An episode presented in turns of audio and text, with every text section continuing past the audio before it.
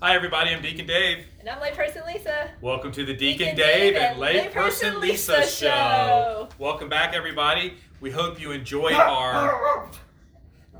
We are trying to take the show. This is our director barking at us as always, making sure that we're talking loud enough so that you can hear us. We hope you enjoyed our bonus episode. I'm talking loud enough on veiling, and look who's with us. It's Kinsey. It, mi- you might have thought it was a week later, we're pretending like it's a week later, but it's really only been like two or three minutes. Anyway, welcome back, Kenzie. Nice to be on the set again. You are great, I'm gonna tell you what. And this is a brand new set that we built just for you so that you when you came on the show it would be nice for you. Yeah. So now guess what? We're at part eight, Lisa. yes, of of nine. ni- we're almost done on angels. yes, And what are we talking about today? cherubim. The cherubim. So go ahead, Lisa. What do we have on the cherubim? Kenzie, you jump in whenever you want. The cherubim wasn't that the one that God asked to be put on the Ark of the Covenant? Was it? Yes, they Yes! are. You're Oh my stealing gosh. material. Here, Okay. you, you do it. Pretty soon, this will be called the Kinsey Sullivan Show.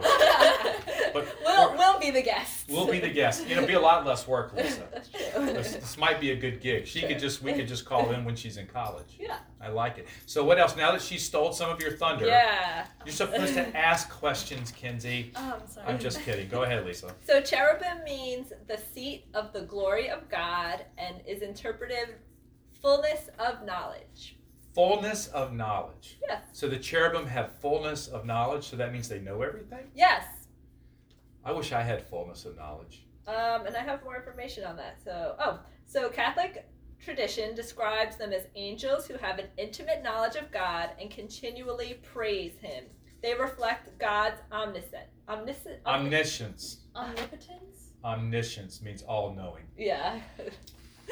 I'm just gonna. Have I'm trouble so with that sorry, one. everybody. These are the only two people I could find today. I'm just Oh. kidding. They're wonderful. You know I love them. So I have a question because it talks about this intimacy with God. So, Kenzie, intimacy with God, wh- what does that mean to you? So to me, I would say like having a relationship with God. Okay, that was a nice general answer. But how do you have that intimacy? How do you have that relationship with God? How can we be more like the cherubim in our relationship with God?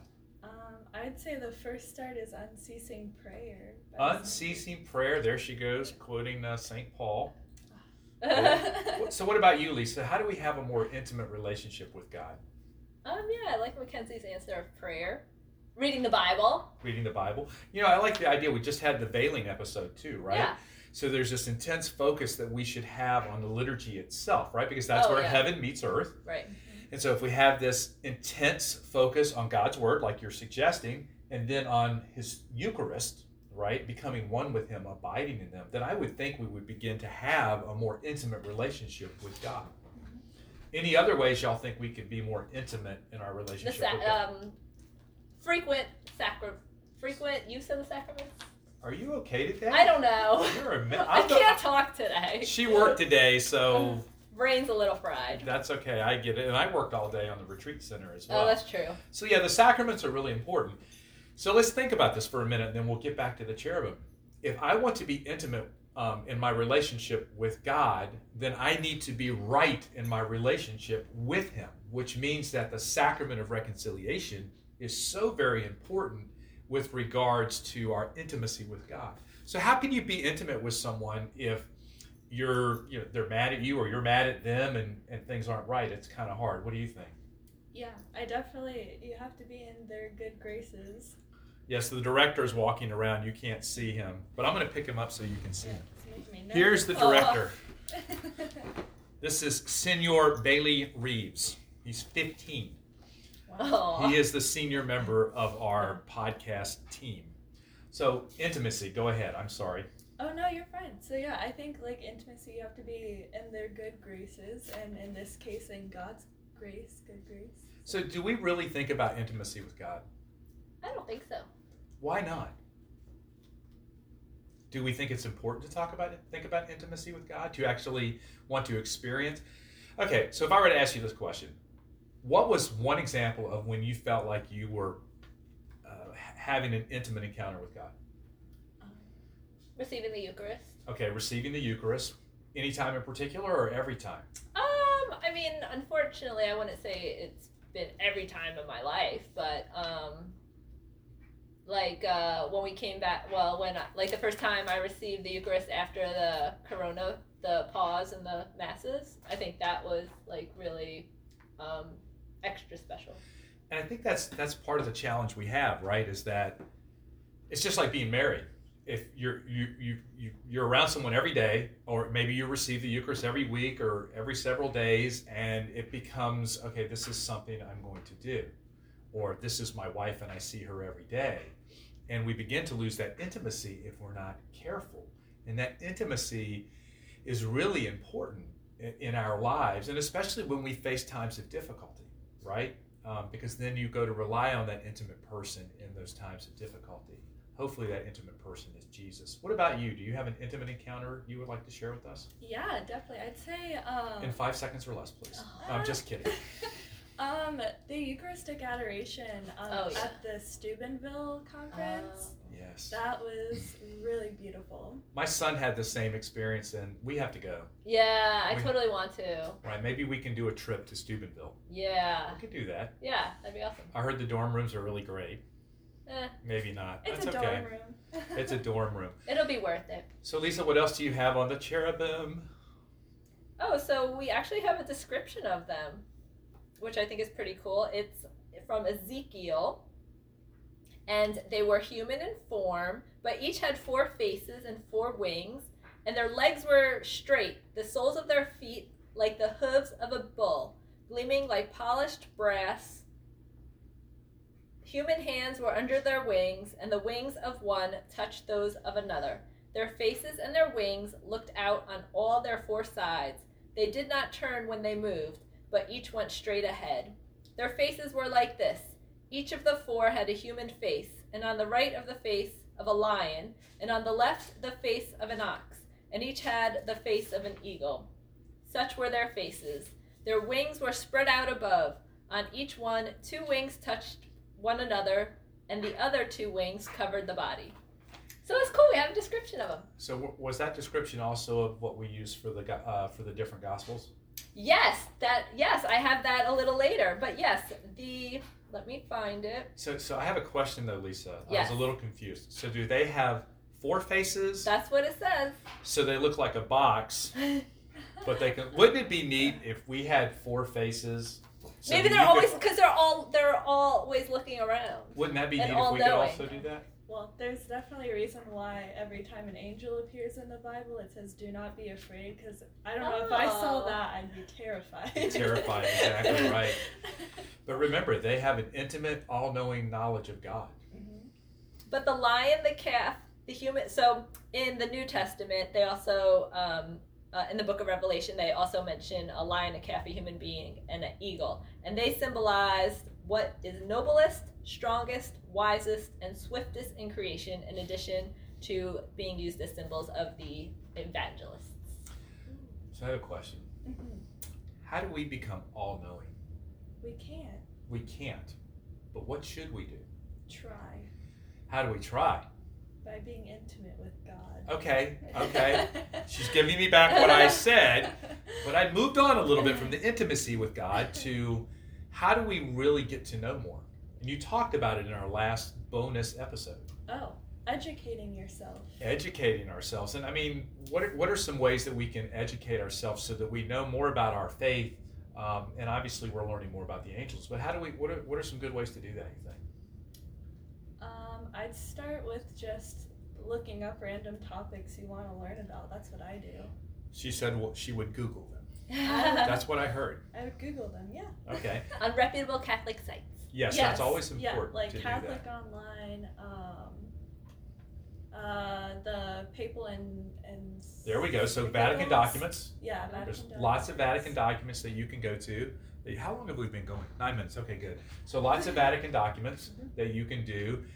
Catechism, Yeah, right? Ascension Presents makes amazing videos. right? So there's tons of resources out there that are solid Catholic resources that we could take advantage of to grow in our faith. Mm-hmm. In fact, I offer a Bible study every Monday night and Tuesday mornings and Friday mornings where we do the daily readings on Tuesdays and Fridays, and we are doing Ascension Presents Metanoia series right now. Mm-hmm. That is Wild Goose. Oh, I'm sorry. But Wild Goose and Ascension are both great. I'm so sorry. I didn't mean to steal the thunder of the wild goose. It's the wild goose. I've been working all day. What can I say? So, what else about the cherubim? Oh well, I was going to say you could go on retreats. You were asking, you were You're right. asking a question. You, you can learn more by going on retreats. Yes. Like we have a men and women's Crucio coming up in September and October if you'd like to go to one of those.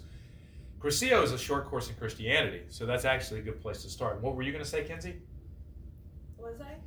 I thought you were going to say something. That I think cut she you was off. agreeing with the retreat thing. Yeah. You could also write retreats. Yes. I've learned so much writing retreats. You are, isn't it amazing? And It do is. some research on your own. So there's a lot of good stuff out there. Reading the, from the early church fathers. Oh yeah, early church fathers have incredible documents. A lot oh of good yeah, stuff. I actually have something from them.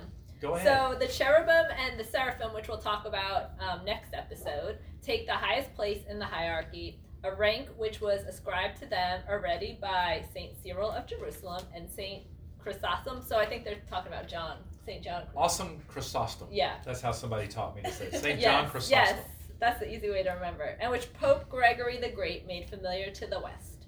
On the cherubim, he says that cherubim means the fullness of knowledge, and that these most sublime hosts are thus called because they are filled with the knowledge which is the more perfect as they are which is the more perfect as they are allowed to behold the glory of God more closely. Behold the glory of God. So how often do we get to behold the glory of God? And every time we go to mass. So we go to mass, Go to adoration. go to adoration, and and then maybe maybe in some way we should also be looking for the glory of God because we're all members of the body of Christ, right? In one another. Or like even in like a sunset. Exactly, in nature. Yeah. Nature. Beautiful, beautiful example. So there's so many ways that we can experience the glory of God on a daily basis, and we just have to be. So think about it.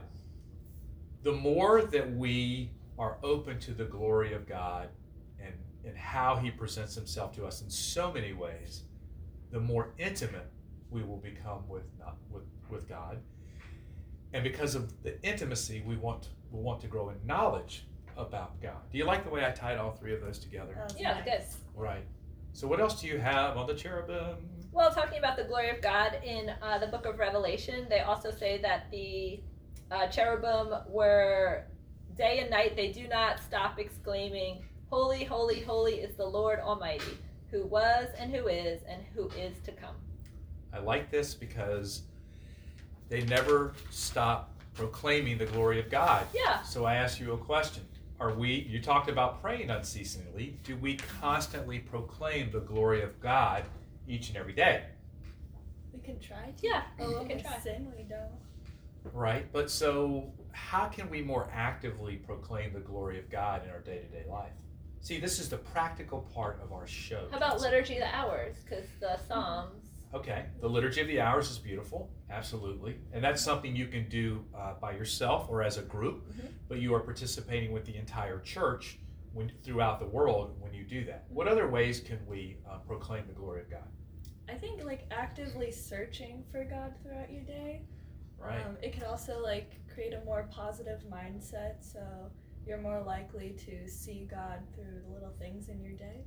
Right, because the God's not only omniscient, he's omnipresent, right? Which means he's everywhere. And so if we're aware of that, um, then we can give him glory. What other ways do you think we that we can proclaim God's glory through the day? Evangelize. Right. Evangelization is a huge way. So I was talking to some of the master gardeners, and I always ask everybody, are you Catholic or Yeah. whatever the case may be? And that opens up conversation. A lot of times we're afraid to open up that conversation about God. That cuts off the glory part of it because we're just afraid to get started. Any thoughts on that from either one of you? Oh, so I have a good quote that kind of ties into that. So I had never heard of Saint Macarius the Great, but you know we've been talking about how we can't see 99% of God's creation, Right. and he said, "Believe me, if you knew who is with you, you would not fear anything the world has to offer." So that made me just when I read that, it just made me picture like all these like angels and saints and Jesus and Mary like always having our back, like just surrounding us. And you know what we just learned to tie into that on the, at the Metanoia series by Wild Goose? what we learned was is that uh, sometimes we're afraid of evil, but the devil is more afraid of us because of who we have in us and who we have in and around us. And so Mm. we need to live our lives boldly, um, proclaiming the gospel, proclaiming Jesus Christ, and, and living that life out uh, in, in how we do things. So, any closing? Do we have any anything else you want to cover? Well, just Lisa? to like touch on what um, Mackenzie had said about um, the cherubim being, um, they were the carved figures adorned on the lid of the Ark of the Covenant, which prefigured both the Virgin Mary tabernacling the unborn Christ and the Eucharistic tabernacles of our churches, containing the new mon- manna of Christ's sacramental body and blood. So.